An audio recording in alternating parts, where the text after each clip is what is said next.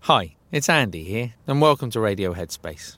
So it's Monday morning, and just recently I had the good fortune to work with the Cookie Monster. Snack time! Yeah, I'd never really imagined that I would begin any sentence with those words. But working with Sesame Street, we've been designing some meditations, some exercises for young children.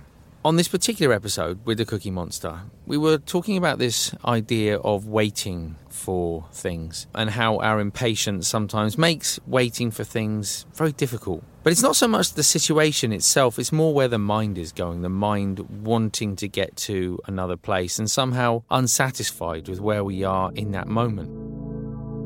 Now, with the Cookie Monster, obviously he was waiting for his cookies to come out of the oven, and we played a little game where he was focusing on other things in the meantime, essentially becoming more interested in what was happening in the moment rather than the potential interest of what might happen in the future when his cookies came out of the oven. Stay with me, I'm going somewhere here. So, anyway, it reminded me of a story of a, a man who went to a monastery, a retreat center, to do some meditation as he went in there, he didn't really know so much about meditation, but he knew that there was a sitting going on. He was going to go and join in.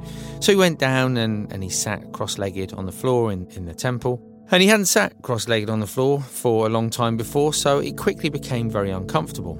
He, he sat cross legged, he changed his legs over a few times, and he started feeling a bit sort of tense in his shoulders. And in his mind, he started to move towards a place of, okay, well, I'm just going to try and stay here until the gong goes at the end of the hour. I'm just going to try not to move.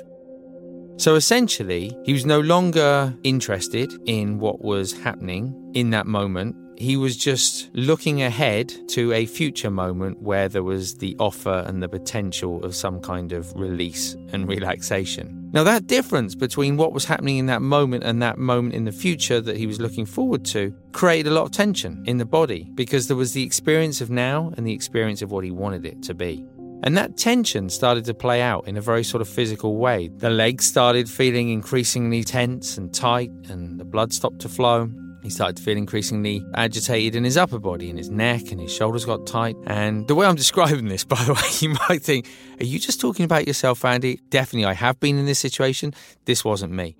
Anyway, as he continued, he got to a point where he really felt like there was no other way to get out of the situation that he was in. He had, he was so lost in his thoughts, in his own mind, that without even realizing it, he got up from his seat and he just screamed out in the temple, I just can't effing do this anymore.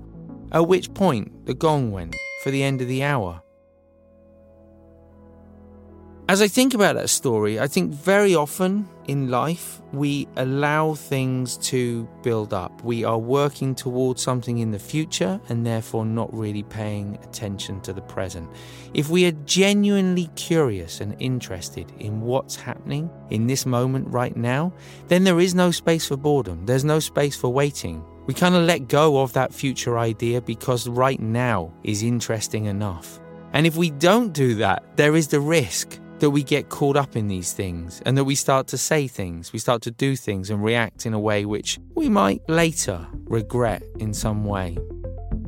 So, if you do find yourself in those moments during the day today where you might have previously perceived them as boredom or moments where you have to wait around, Rather than focusing on that future moment, instead bring your attention to what's happening right now. Not only does it solve the issue of any sense of boredom, but it also directly brings you into this moment, engaging fully in your life as it unfolds in front of you, around you, and inside of you in that moment.